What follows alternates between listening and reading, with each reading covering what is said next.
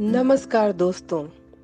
स्वागत है रश्मि रथी के द्वितीय सर्ग में। प्रथम सर्ग में अब तक आपने सुना कि रंग भूमि में शस्त्र विद्या का प्रदर्शन करने के क्रम में कर्ण भीड़ से निकल के रंग भूमि में आकर अर्जुन को चुनौती देता है। उसका तेज, अतुलित पराक्रम और आत्मविश्वास देखकर द्रोणाचार्य और कृपाचार्य को भी यह आभास हो जाता है कि यह वीर अर्जुन के श्रेष्ठ धनुर्धर होने की राह में बाधा बन सकता है। इसलिए अर्जुन के साथ शस्त्रार्थ करने के क्रम में उसके सामने राजपुत्र या राजा होने की शर्त रखी गई। अब कर्ण तो सूत पुत्र समझा जाता था, इसलिए ये तो हो ही नहीं सकता था कि वह अर्जुन के साथ शस्त्रार्थ कर पाए। किंतु ऐसे समय में दुर्योधन ने उसे अपना मुकुट पहनाकर अंग देश का राजा बनाया और भरे समाज में उसको प्रतिष्ठा दिलाई। उसके इस एहसान के तले कर्ण हमेशा के लिए दब गया।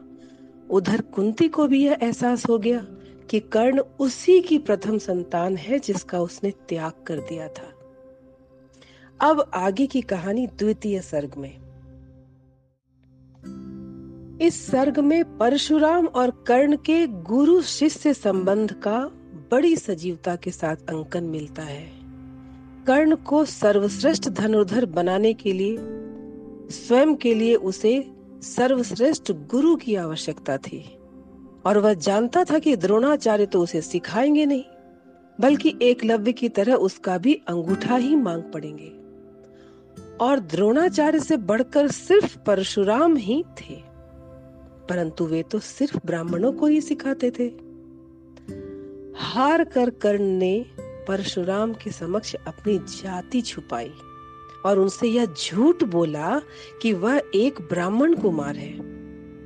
कर्ण के इस झूठ से अनभिज्ञ परशुराम ने उसमें विचित्र तेज और आत्मविश्वास देखा और उसे सहर्ष ही शिक्षा देने को तैयार हो गए। परंतु एक घटना के कारण अंत में उसका झूठ खुल जाता है और बहुत प्रिय होने के बावजूद उसे परशुराम जी के शाप का भागी बनना पड़ता है। यह पूरा सर्ग कर्ण की बेमिसाल गुरु भक्ति तथा उसके झूठ के पकड़े जाने की ही कहानी है। आइए सुनते हैं। शीतल विरल एक कानन शोभित अधित्य का के ऊपर, कहीं उत्स प्रस्रवण चमकते, झरते कहीं शुभ्र निर्झर। जहाँ भूमि समतल सुंदर है, नहीं दिखते हैं पाहन। हरियाली के बीच खड़ा है, विस्तृत एक उटज पावन। आसपास कुछ कटे हुए पीले धन खेत सुहाते हैं, शशक मूस गिलहरी कबूतर घूम घूम कण खाते हैं।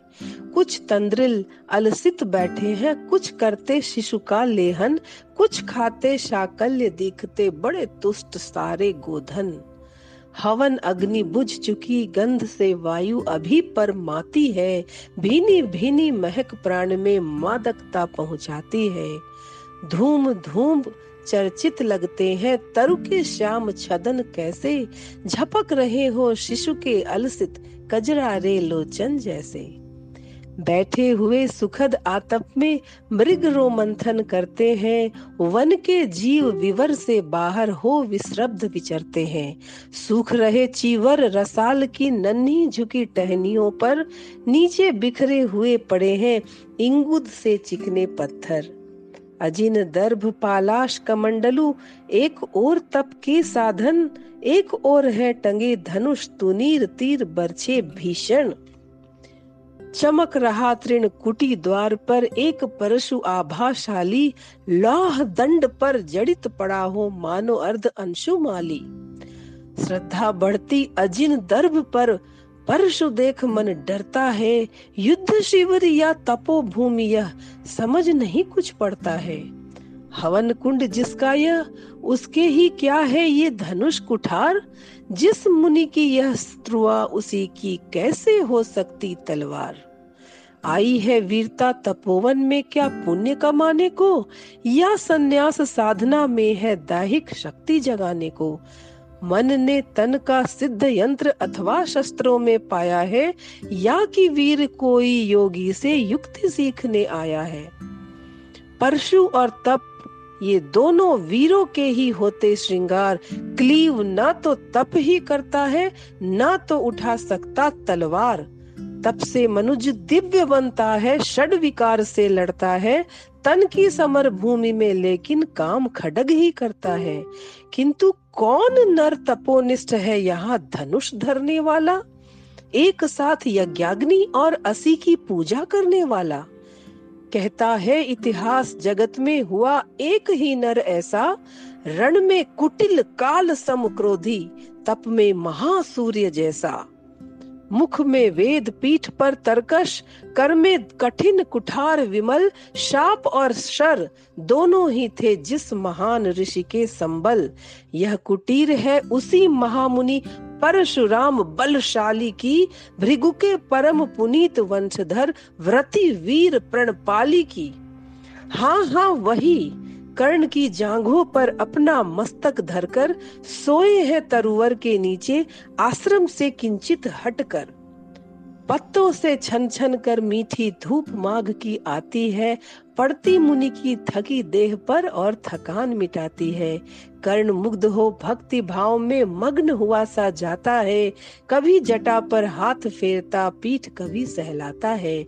चढ़े नहीं चीटियाँ बदन पर, पड़े नहीं तृणपात कहीं, कर्ण सजग है उचट न जाए गुरुवर की कच्ची नींद नहीं। वृद्ध देह, तप से कृष्ण काया, उस पर आयुध संचालन, हाय पड़ा श्रम भार देव पर, असमय यह मेरे कारण। किंतु वृद्ध होने पर भी अंगों में है क्षमता कितनी, और रात दिन मुझ पर दिखलाते रहते ममता कितनी। कहते हैं, ओ वत्स पुष्टिकर भोग न तू यदि खाएगा मेरे शिक्षण की कठोरता को कैसे सह पाएगा? अनुगामी यदि बना कहीं तू खान पान में भी मेरा सूख जाएगा, लहू बचेगा, हड्डी भर ढांचा तेरा। जरा सोच, कितनी कठोरता से मैं तुझे चलाता हूँ, और नहीं तो एक पाव दिन भर में रक्त जलाता हूँ। इसकी पूर्ति कहाँ से होगी? बना अगर तू सन्यासी, इस प्रकार तो चबा जाएगी तुझे भूख सत्यानाशी। पत्थर सिंहों मांस पेशियाँ लोहे से भुजदंड अभय नस नस में हो लहर आग की, तभी जवानी पाती जय। विप्र हुआ तो क्या, रखेगा रोक अभी से खाने पर? कर लेना घनघोर तपस्या वह चतुर्थ के आने पर। ब्राह्मण का है धर्म त्याग, पर क्या बालक भी त्यागी हो? जन्म साथ शिलोंच वृत्ति के ही क्या वे अनुरागी हो? क्या विचित्र रचना समाज की गिरा ज्ञान ब्राह्मण घर में, मोती बरसा वैश्य वेश्म में पड़ा खडग क्षत्रिय कर में खडग बड़ा उद्धत होता है, उद्धत होते हैं राजे, इसीलिए तो सदा बजाते रहते हैं वे रण के बाजे। और करे ज्ञानी ब्राह्मण क्या? असी विहीन मन डरता है, राजा देता मान भूप का वह भी आदर करता है। सुनता कौन यहाँ ब्राह्मण की? करते सब अपने मन की। डूबो रही शोणित में भूको भूपों की लिप्सारण की। और रण भी किस लिए?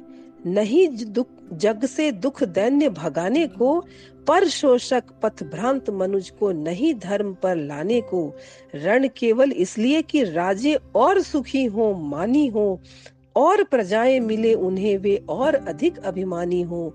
रण केवल इसलिए कि वे कल्पित अभाव से छूट सके, बढ़े राज्य की सीमा जिससे अधिक जनों को लूट सके।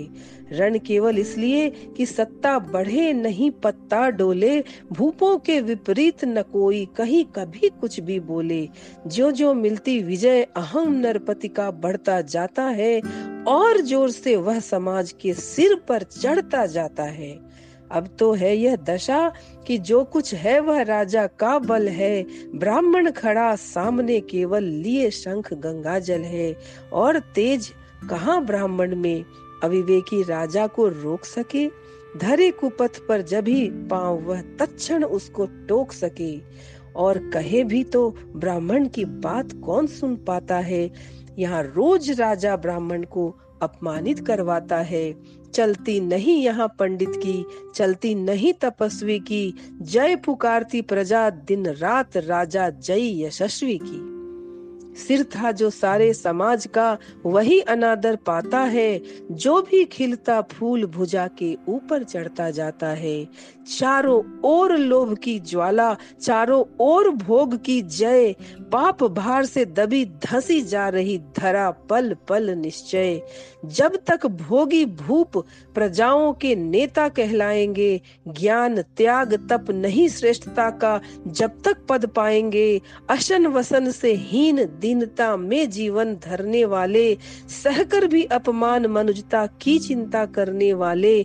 कवि कोविद विज्ञान विशारद कलाकार पंडित ज्ञानी, कनक नहीं कल्पना ज्ञान उज्जवल चरित्र के अभिमानी।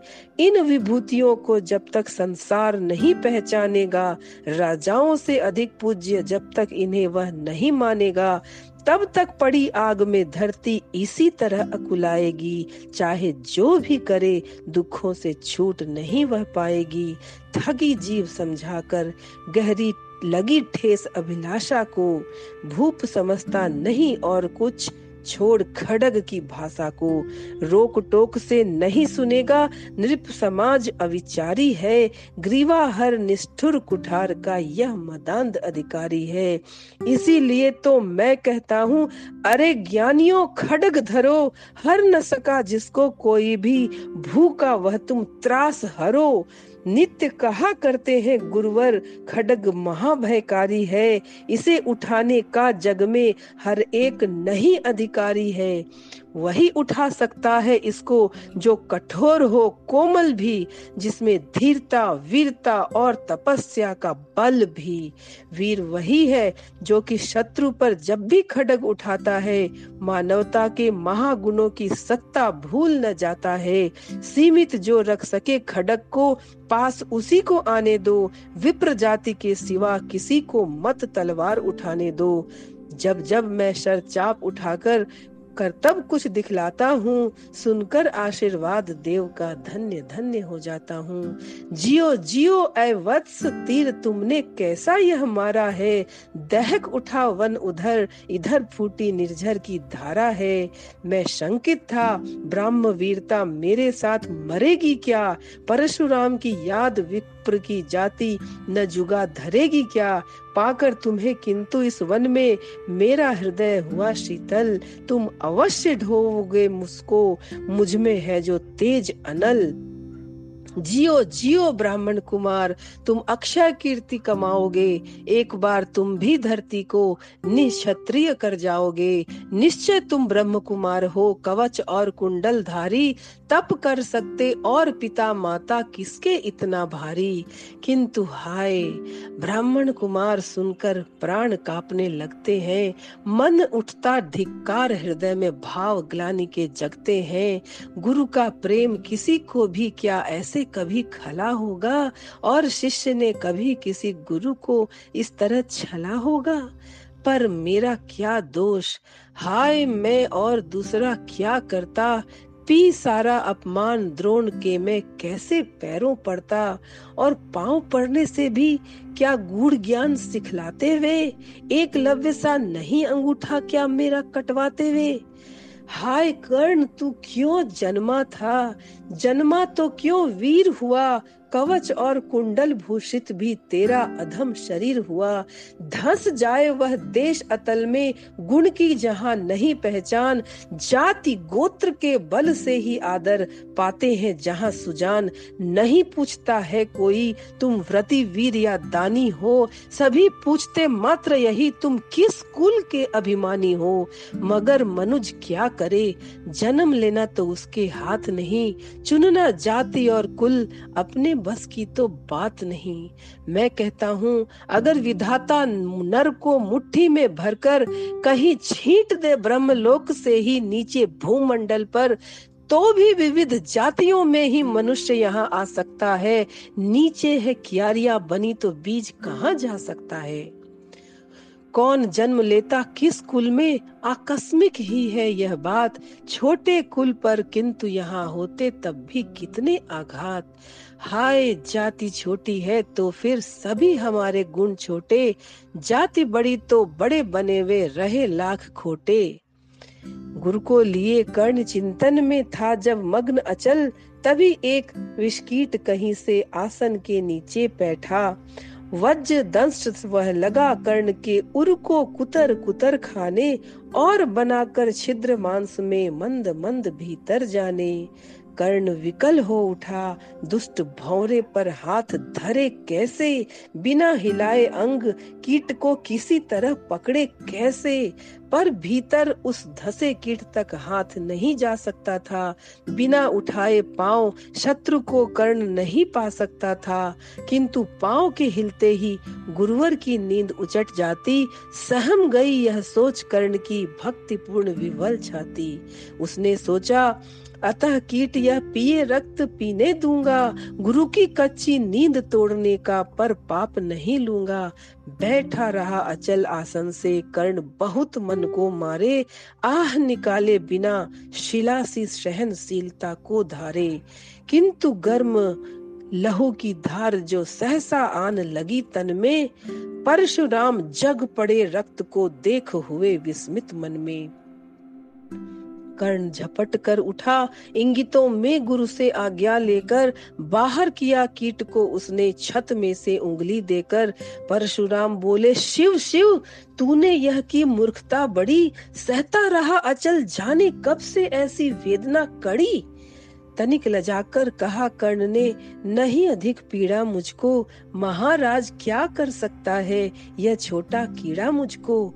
मैंने सोचा हिला डुला तो वृथा आप जग जाएँगे, क्षण भर जो विश्राम मिला तो नाहक उसे गवाएँगे।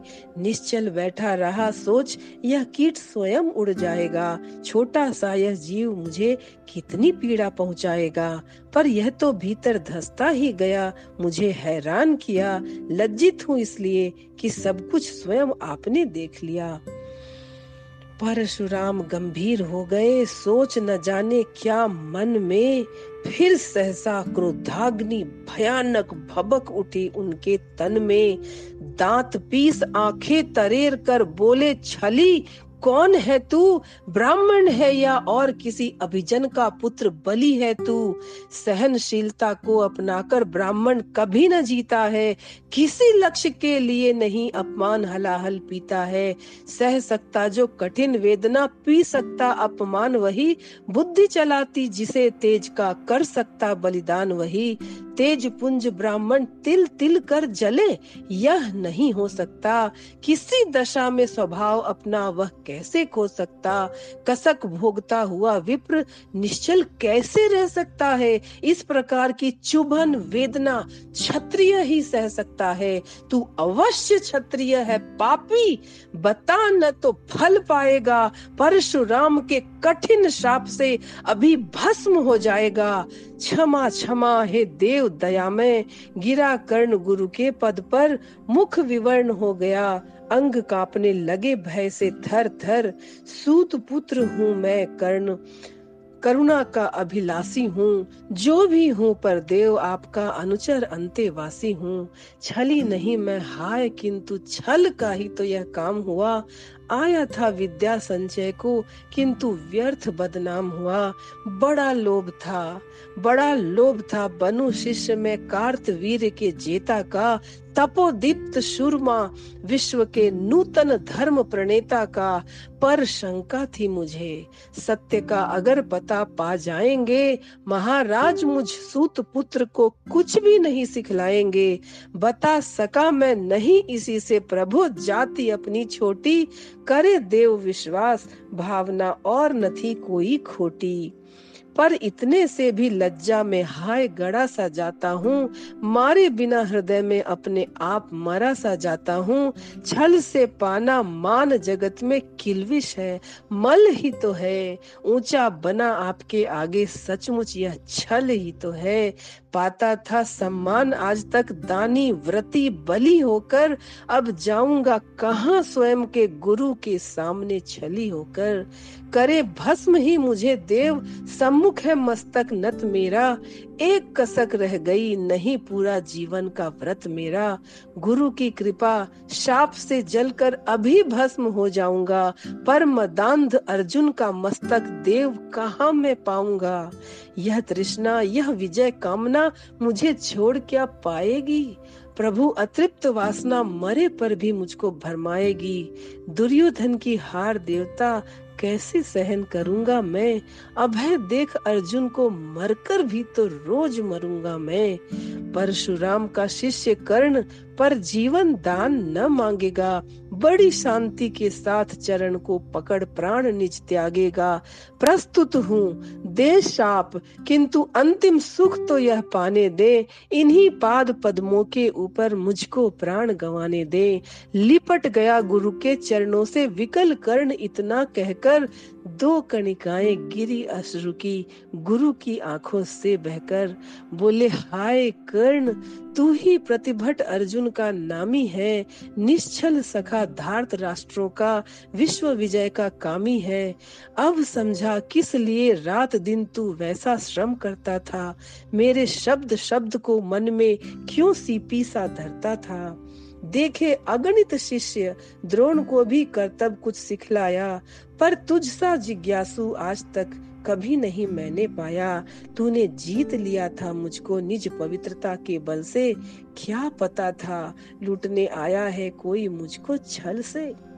किसी और पर नहीं किया, वैसा स्नेह मैं करता था, सोने पर भी धनुर्वेद का ज्ञान कान में भरता था। नहीं किया कार्पण्य, दिया जो कुछ था मेरे पास रतन तुझमें निज को सौंप शांत हो, अभी अभी प्रमुदित था मन। पापी, बोल, अभी भी मुख से, तू न सूत रथ चालक है, परशुराम का शिष्य विक्रमी विप्र वंश का बालक है। सूत वंश में मिला सूर्य सा कैसे तेज प्रबल तुझको? किसने ला कर दिए? कहाँ से? कवच और कुंडल तुझको। सुत सा रखा जिसे। उसको कैसे कठोर हो मारू मैं? जलते हुए क्रोध की ज्वाला, लेकिन कहाँ उतारू मैं? पद पर बोला, कर्ण, दिया था जिसको आँखों का पानी, करना होगा ग्रहण उसी को अनल। आज है गुरु ज्ञानी बरसाइए अनल आँखों से, सिर पर उसे संभालूँगा। दंड भोग जल कर मुनि सत्तम, छल का पाप छुड़ा लूँगा। परशुराम ने कहा, कर्ण, तू भेद नहीं मुझको ऐसे। तुझे पता क्या? सता रहा है मुझको असमंजस कैसे? पर तूने छल किया दंड उसका अवश्य ही पाएगा। परशुराम का क्रोध भयानक, निष्फल कभी न जाएगा। माना था पुत्र इसी से प्राण दान तो देता हूँ, पर अपनी विद्या का अंतिम तेज हर लेता हूँ। सिखलाया ब्रह्मास्त्र तुझे जो काम नहीं वह आएगा, है यह मेरा शाप समय पर उसे भूल तू जाएगा। कर्ण विकल हो खड़ा हुआ कह, हाय किया यह क्या गुरुवर? दिया शाप अत्यंत निदारुण, लिया नहीं जीवन क्यों हर? वर्षों की साधना साथ ही प्राण नहीं क्यों लेते हैं? अब किस सुख के लिए मुझे धरती पर जीने देते हैं? परशुराम ने कहा, कर्ण, यह शाप अटल है, सहन करो। जो कुछ मैंने कहा, उसे सिर पर ले सादर वहन करो। इस महेंद्र गिरी पर तुमने कुछ थोड़ा नहीं कमाया है। मेरा संचित निखिल ज्ञान तुझे तूने मुझसे ही पाया है। रहा नहीं ब्रह्मास्त्र एक, इससे क्या आता जाता है? एक शस्त्र बल से न वीर कोई सब दिन कहलाता है। नई कला, नूतन रचनाएँ, नई सूझ, नूतन साधन, नए भाव, नूतन उमंग से वीर बने रहते नूतन। तुम तो स्वयं दीप्त पौरुष हो, कवच और कुंडल धारी इनके रहते तुम्हें जीत पाएगा। कौन सुभट भारी? अच्छा लो वर भी कि विश्व में तुम महान कहलाओगे। भारत का इतिहास कीर्ति से और धवल कर जाओगे। अब जाओ, लो विदा वत्स, कुछ कड़ा करो अपने मन को। रहने देते नहीं यहाँ पर हम, अभिशप्त किसी जन को। हाय छीनना पड़ा मुझी को, दिया हुआ अपना ही धन। सोच सोच यह बहुत विकल हो रहा, नहीं जाने क्यों मन। व्रत का पर निर्वाह कभी ऐसे भी करना होता है, इस कर से जो दिया उसे उस कर से हरना होता है। अब जाओ तुम कर्ण, कृपा करके मुझको निसंग करो। देखो मत यो सजल दृष्टि से, व्रत मेरा मत भंग करो। आह, बुद्धि कहती कि ठीक था जो कुछ किया, परंतु हृदय मुझसे कर विद्रोह, तुम्हारी मना रहा, जाने क्यों जय अनायास गुणशील तुम्हारे मन में उगते आते हैं, भीतर किसी अश्रु गंगा में मुझे बोर नहलाते हैं। जाओ जाओ कर्ण, मुझे बिल्कुल असंग हो जाने दो। बैठ किसी एकांत कुंज में, मन को स्वस्थ बनाने दो। भय है भय है तुम्हें निराश देखकर छाती कहीं न फट जाए। फिरा न लू अभिशाप पिघल कर वाणी नहीं उलट जाए। इस प्रकार कह परशुराम राम ने फिरा लिया आनंद अपना, जहाँ मिला था वहीं कर्ण का बिखर गया प्यारा सपना।